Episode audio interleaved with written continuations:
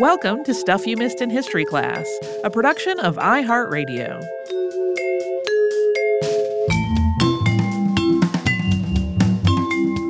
Hello and welcome to the podcast. I'm Holly Fry. And I'm Tracy V. Wilson. Tracy, it's time for a little bit of film history. Yeah. Which I always love. This is one that is seems especially engaging to me because of this weird time we're living through. We can't help but look at everything through that lens. Mm-hmm. Um, we know that this pandemic is impacting virtually every industry in a variety of ways, and the film industry is no exception. Studios, of course, shut down in the spring when the pandemic was declared, but so did theaters. Some have reopened, some have not. And as we've all seen, films that were already made or in post production have been all over the place in terms of how they've been distributed to consumers. And that, along with some other stuff that we will get to, uh, has made me think about film distribution historically. And so initially, I wanted to talk about the Paramount decrees of 1948. That is a case that's been in the news lately, and it's a good example of how things that have happened in the past still offer up some surprises decades later. But as I started working on it, I really found myself wanting to dig a little bit deeper into how things got to the point where that particular court case happened, starting with how the studios developed, because those two things are inextricably intertwined. And because it has roots in very early days of the motion picture industry in the US. So just how the studio system grew led to what happened legally. And this becomes a lot, so we are splitting it into two parts. So in this first episode, we're going to talk about the people and events that led to the establishment of Paramount Pictures as a key player in the movie industry. And then in the second episode, we will talk about the two court cases against Paramount as well as other defendants in the first half of the 20th century. And then we're going to touch on recent developments that are related to all of those legal proceedings, which went on for years and years. Yeah. and recent means just recent, very weeks recent, ago. weeks Yeah. ago as of when we are recording this. So, to really get to the roots of this story, we have to start with Adolph Zukor.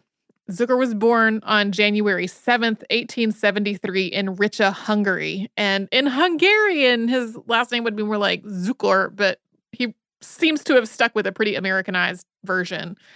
By the time he was seven, he had already lost both of his parents. He never really knew his father, who died when Zukor was one. And although his mother had remarried, instead of staying with his stepfather, he was moved to live with his uncle.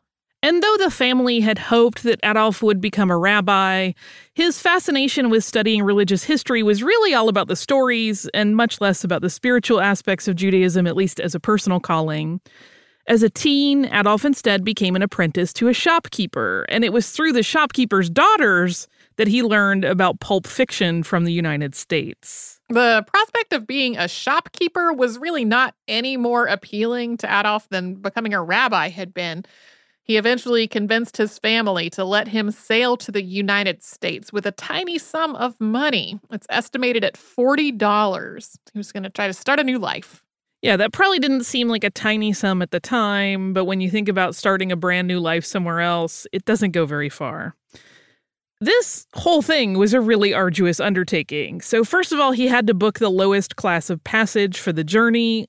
Uh, that came with no amenities. There was a degree of peril. There's stories about how he sewed his $40 into the lining of his clothes so that no one would rob him when he slept on the boat. And then once he arrived in New York, he didn't know anybody, and he had to start entirely from scratch to try to find work. He eventually settled into a position as a furrier's apprentice. He first, according to most stories, started out just sweeping the floor and then kind of became an apprentice. But he was also taking classes at night to improve his English, and some stories say he also took classes uh, in business as well. Within just a couple of years, he had become a skilled designer and started working as an independent furrier by the age of 19.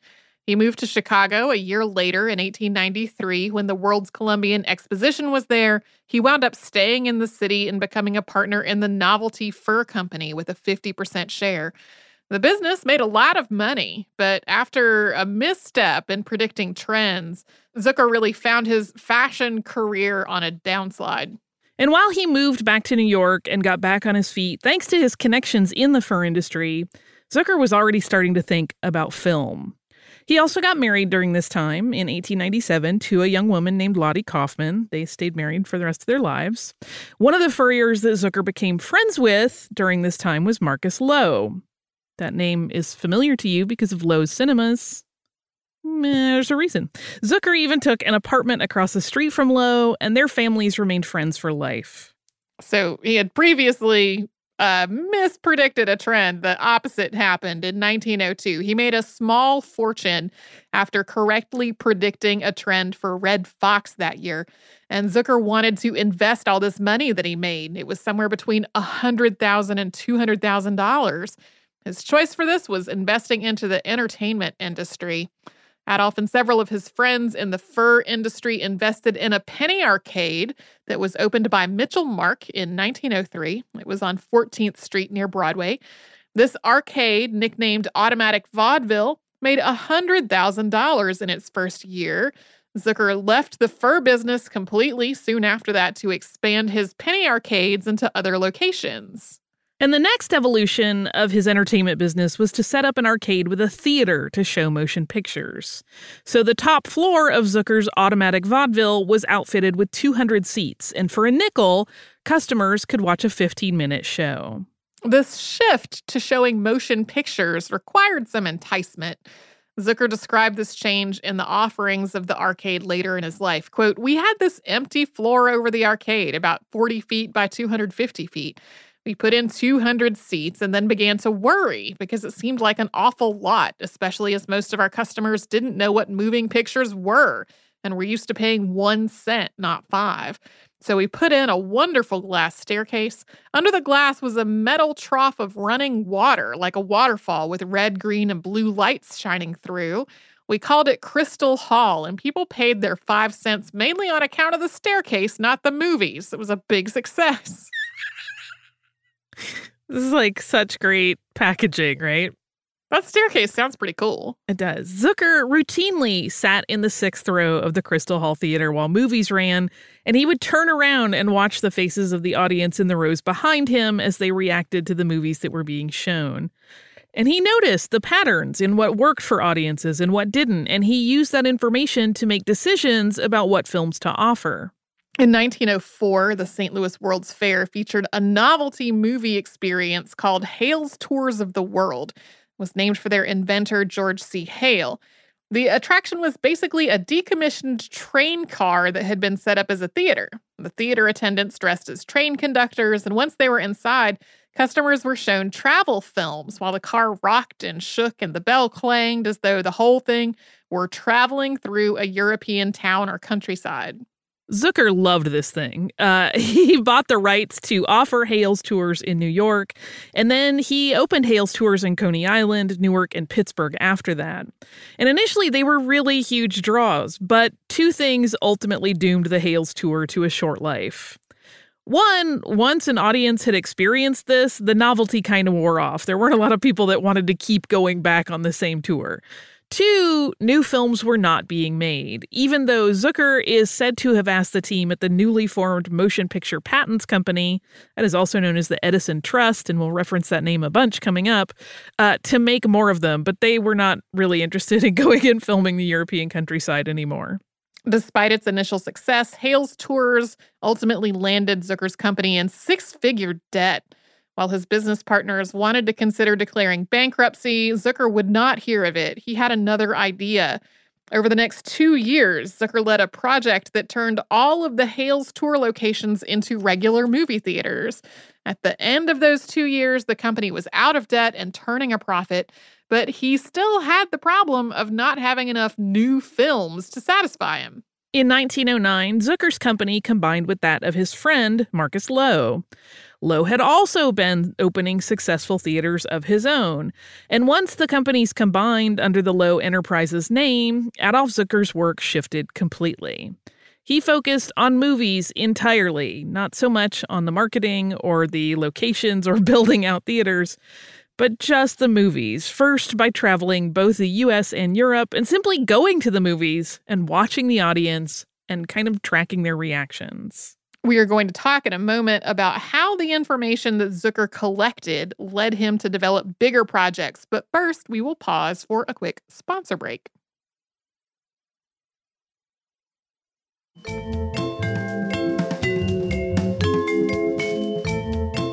Adolph Zukor wanted to explore the idea of longer form content instead of the short films that were being produced in the early 1900s he had a vision that was for a movie that was not just something for casual foot traffic crowds of a busy city, but a level of entertainment that would draw a crowd the same way a theatrical play might. And that is how he came to found the Famous Players Company, which was named for his motto of famous players in famous plays. As that motto suggests, Zukor wanted to get talent with established name recognition from theater to star in films that were based on well known plays. Yeah, in a lot of cases, it was, hey, you got famous doing this play on Broadway. Can we film that play and make it a movie? Famous Players Company was actually set up more as the distributor to release Zukor's first movie after production was already completed. That movie was Queen Elizabeth, which starred Sarah Bernhardt. The film had been shot in France, and it was a British French production with the title Les Amours de la Reine Elisabeth, or simply La Reine Elisabeth. And Zukor secured the U.S. distribution rights for either $35,000 or $40,000, depending on who you listen to. That was considered an absurdly high amount of money. But Zukor paid it, and then he had the film premiere at Broadway's Lyceum Theater on July 12, 1912, as a huge event. The ticket price was massive for the time. It was a dollar. Remember, he had been charging five cents for his theaters in the automated vaudeville. But Zukor's effort to market this longer length film, trading on Bernhardt's fame and the fresh concept of a longer form, it ran more than 40 minutes, was ultimately very successful. So from there, things moved really quickly for Zukor. He got more Broadway actors to make films based on the plays that they were already famous for, this time with his company actually making the films. He made versions of The Prisoner of Zenda and The Count of Monte Cristo and several other films in less than a year. He also left Loew Enterprises to focus on Famous Players Company full time. He transitioned Mary Pickford to film, initially paying her $500 a week, which was more than two and a half times what she was making on Broadway. And then Pickford was, of course, catapulted to stardom and wealth she probably could never have anticipated eventually getting paid $10,000 a week just a few years later. That is not adjusted, that's $10,000 in 19 teens money. In 1916, Adolph Zukor merged his company with another film company run independently by Jesse Lasky. They created Famous Players Lasky. While Zukor was establishing himself in film, he'd also gotten into business with a man named W. W. Hodkinson, who was working on his own venture in the entertainment world. So we're going to talk about Hodkinson for a minute. William Hodkinson was born in 1881 in Pueblo, Colorado. His middle name was either Wallace or Wadsworth, depending on what source you look at. Some sources include both of them. The Online Archive of California, for example, which has a collection of his papers, even lists him both ways in the finding aid that accompanies that collection. There's not a whole lot of information about Hodkinson's early life. He worked on a railroad telegraph and as a salesman for a correspondence school before moving into the entertainment business. In 1907, he opened one of the first movie theaters in the United States. That was in Utah. Uh, yeah, he originally started out in Ogden and eventually spread to other places. Uh, he has some Salt Lake footprints. But Hodkinson founded Paramount Pictures in 1914. That Paramount Pictures, not what we think of today, it was strictly a distribution company. But Hodkinson was completely changing the way films were distributed. Up to that point, distribution had two primary models. First, there were regional rights, also called states' rights. In this model, the movie producer would sell their films to a salesperson who had a regional distribution network, and then that person who then owned a copy of the film, would take that copy to theaters to be played for audiences. The salesperson would be paid by the theater owner. This usually meant that the same film would be played basically until it was unwatchably damaged because the regional person wanted to make as much money off their investment in purchasing that copy of the film as they possibly could. This meant money up front for the producer, but then the regional salesman made all the money after that. It also meant that the producer had no control over the quality of their film that the audiences might see. If you were seeing it late in the run, it might look terrible. Yeah. we have all been to second run theaters and you know how it is a different experience. So imagine that getting worse and worse and worse. The second distribution model at this time was called the Roadshow. And in this scenario, the producer would enter into a contract with a popular first run movie theater to run their movie as a limited run special engagement. So this was treated sort of like a special event. Think of it like a touring production of a play, and ticket prices reflected that. The roadshow approach made a lot of money for producers up front because of the higher cost to the consumer, but that also only lasted for a short period of time.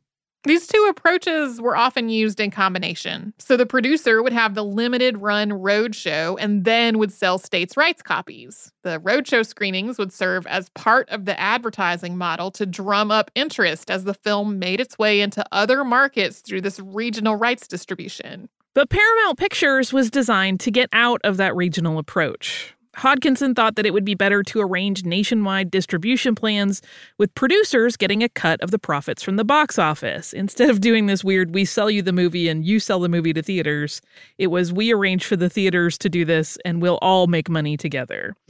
This was so that there would be a motivation for production companies to focus on quality. Better films would draw more audience and make more money for everybody. Typically, Hodkinson took 35% of the profit and the producers got 65%. And that went on as long as the picture played. So, a big change from producers giving up all rights to profit once they had sold a print to a regional distributor. Also, Paramount was providing money to filmmakers as part of their deals.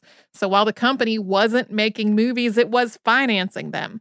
Hodkinson, with a much bigger stake in films, got exclusive distribution rights, so he got control over how and where they were shown. He would determine what markets and what specific theaters were the best match for a given film. He negotiated deals with cinemas and he arranged for marketing. This cut out the sale of prints to regional salespeople entirely. Another interesting aspect of Paramount was that it wasn't exclusively Hodkinson's company. The producers who were part of his distribution model all owned a piece of the business. They were kind of like foundational members. Hodkinson started working on this idea when he was working for the General Film Company in 1911. The General Film Company was the distribution company that was created by the Motion Picture Patents Company. That is, once again, the Edison Trust. But while Hodkinson's test efforts in this model did really well, things did not go over so well with the Edison Trust. And we're going to talk more about the Edison Trust and its practices, but first we will take another quick sponsor break.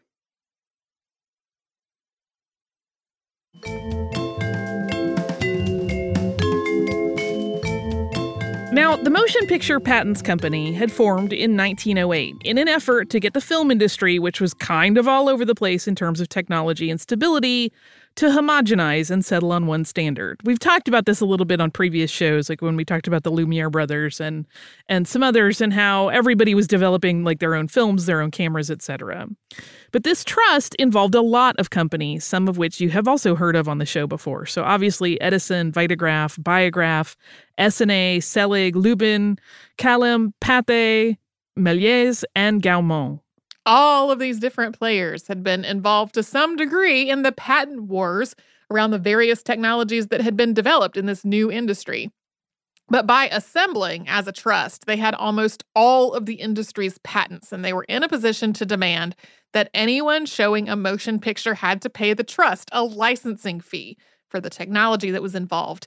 Eastman Kodak was under contract to only sell film to licensees of the trust Film length was limited by the trust to 10 to 20 minutes, and actors were not credited per their rules.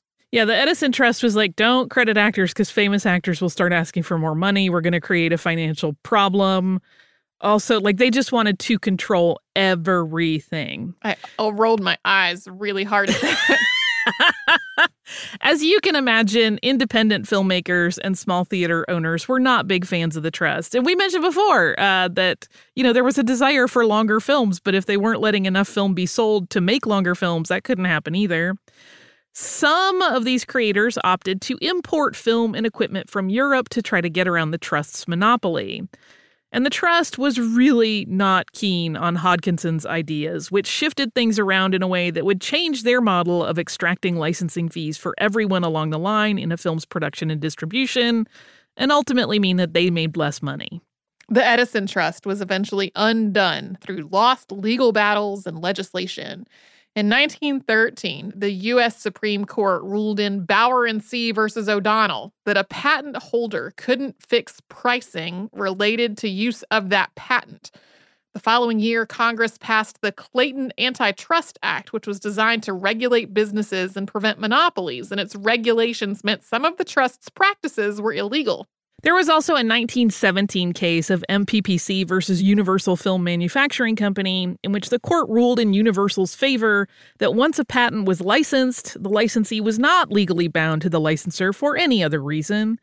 By the time all of these battles played out, most film producers had migrated to Hollywood to get away from the Edison Trust and do things their own way anyway. Back to Hodkinson he approached this issue of wanting to convince his bosses that he was onto something important really methodically. At the end of 1912, he made two charts that compared the projected future of the film industry with this method in place versus the continuation of the states' rights and roadshow approach. He took these charts and all of this data to New York to meet with General Film Company leadership, but he was ultimately unsuccessful. Hodkinson had already implemented his distribution model in Northern California as part of his 1911 testing. And his bosses told him to change it back to the old way. He refused and was fired in May of 1913. Yeah, for the record, like the theater owners in in the San Francisco area loved this model. They were completely good with it. But Hodkinson did not leave the industry. He believed in his new approach, and so he formed a company to distribute films for independent producers. That company, the Progressive Company, got distribution deals with Famous Players Company and Lasky Feature Play Company, which became founding members of Paramount before those two companies merged together. Hodkinson and Zukor had actually met when Hodkinson had gone to New York to plead his case with the heads of General Film. The story behind the switch to Paramount from Progressive is that Hodkinson discovered on a visit back to New York there was already a Progressive Pictures. It was in the New York phone book. This is also when he is said to have first doodled the sketch of a mountain and stars that has been the basis of the Paramount Pictures logo ever since.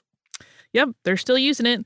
Uh, in July 1914, Paramount took out a two page ad in the periodical Moving Picture World, touting the distributor partners throughout the U.S. that they had arranged with a map of the United States showing how almost every part of the country could be reached through Paramount, with the call to action to local exhibitors quote, get in touch with our distributor in your territory and procure the finest motion pictures the world has ever seen. Famous Players Film Company, Jesse L. Lasky Feature Play Company, and Bosworth Incorporated are all called out as producers of Paramount distributed films in the ad. And to ensure that potential customers knew that foreign pictures could be obtained through Paramount as well, along the bottom of the spread was the phrase, quote, and the cream of the world's market in addition to the above manufacturers. Once the famous Players Lasky Corporation was formed from the two existing companies, it became the primary supplier of films to Paramount as a distributor, making up an estimated 75% of their distribution titles. There had been a bump in the road early on in the relationship among these businesses. Zukor, Lasky, and other producers had all signed five year contracts with Paramount.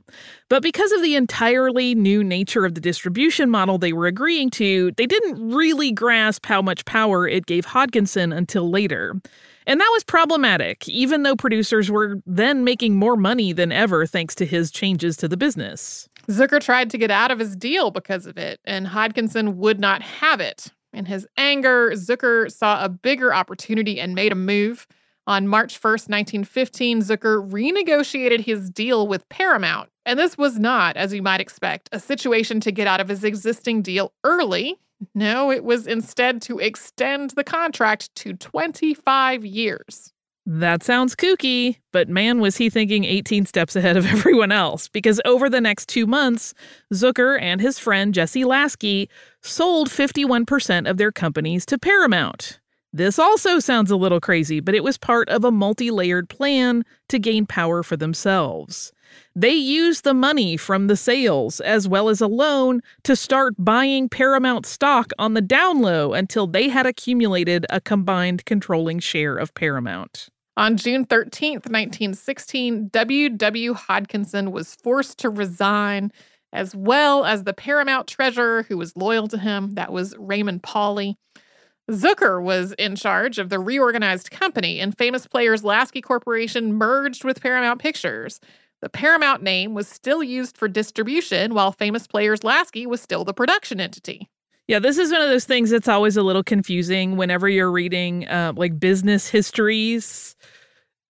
It, it still goes on today, right? A business will get purchased by another or they'll merge, but they'll still keep using the separate names, and that can get a little confusing. That's kind of what was going on here. We have been part of deals like that before, and we've tried to sort it out. I was going to sarcastically say we've never had that happen to us. Yeah, we know exactly what that's about. As for Hodkinson, who was adamantly against the vertical integration of production, distribution, and exhibition that Paramount was now working with, he went on to work in a number of new distribution companies, some of which he founded for about a decade after he was ousted by Zukor. And he moved into the aviation industry and out of entertainment in 1926. And that is where we are going to pause for this episode. Next time around, we'll cover how Zukor's newly combined entertainment powerhouse started using this massive footprint to push competitors to the side. You ready for a little listener mail? I sure am. This is from our listener, Dan, uh, who wrote Dear Holly and Tracy, I'm very behind in my podcast listening. Dan, me too. I feel Me you. three. he said, I have only reached late May in my playlist and I consequently missed your June 12th deadline. I'm writing because you said that you missed hearing from fans during your tours. While we might never have met, I am a total fan of you both. I love your episodes. I've been a longtime listener of the podcast, going back to the days of Candace and Josh. I should know what happened to Candace, but I'm also a longtime listener of Stuff You Should Know with Josh and Chuck. I'm a Massachusetts resident and enjoy hearing about Tracy's Boston adventures. During COVID 19, I especially miss the street festivals in the North End and getting a Java berry at Dairy Joy in Weston.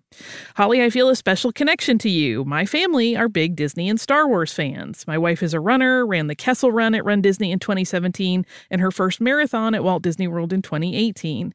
I admit to checking for your bib at that later race. If you had entered, I would have asked you to meet. Uh, she's also a stitcher and used to craft costumes for Halloween adventures for our nieces and nephews. My favorite was a Toy Story takeoff when she made an Emperor Zurg costume for my son, and he got to deliver the Buzz, I am your cousin, when he was unmasked. I enjoyed listening to your Drawn the Story of Animation podcasts. His avatar artwork is Phineas J. Whoopee. Again, best wishes to you both. Stay safe, and thank you for all the joy you bring. I won't suggest a topic for an episode because I have always been delighted with whatever you present, Dan. Dan, that's so sweet. That is so sweet. I love it. I just wanted to read it because it's such a delightful and nice email. And I like knowing that there are people who have very overlapping uh, universes Mm. of fandom with mine. Uh, yeah, I have not run a, a marathon since the one I ran in 2012 Oh, because that was a lot and I didn't want to do it again. Uh, I ran a lot of halves after that still, but I haven't run in a while. But uh, yeah, it's a super fun. It's one of those things I don't I don't know how these things are going to work going forward yeah. at all. So I hope that your wife, you know, finds a way through uh, and and is able to do events that are interesting to her in the future. Because I have no idea what running events will look like in another five years, even Like, Another I d- I any don't- amount of time. I don't. I don't have any idea. But um, thank you, thank you, thank you for sharing this with us. It makes me so happy, and I'm always delighted when anyone listens to Drawn because I really loved doing that show. Um, yeah, thanks, thanks, thanks, Dan, for all the things, and also because I know that some people did miss that June 12th deadline to pose questions, and uh, because they, like me and you, are can't keep up with everything that they have to listen to, and there is no shame in that. yeah. All all the things that I used to listen to podcasts during are are not happening. Don't happen anymore. Yeah, not not so much. Also, just so much going on. Uh, if you would like to write to us about all the things going on that may or may not be keeping you from keeping up with your usual podcast listening, you can do that at historypodcast at iheartradio.com. You can also find us on social media as Missed in History, and you can subscribe to the podcast on the iHeartRadio app, at Apple Podcasts, or wherever it is you listen.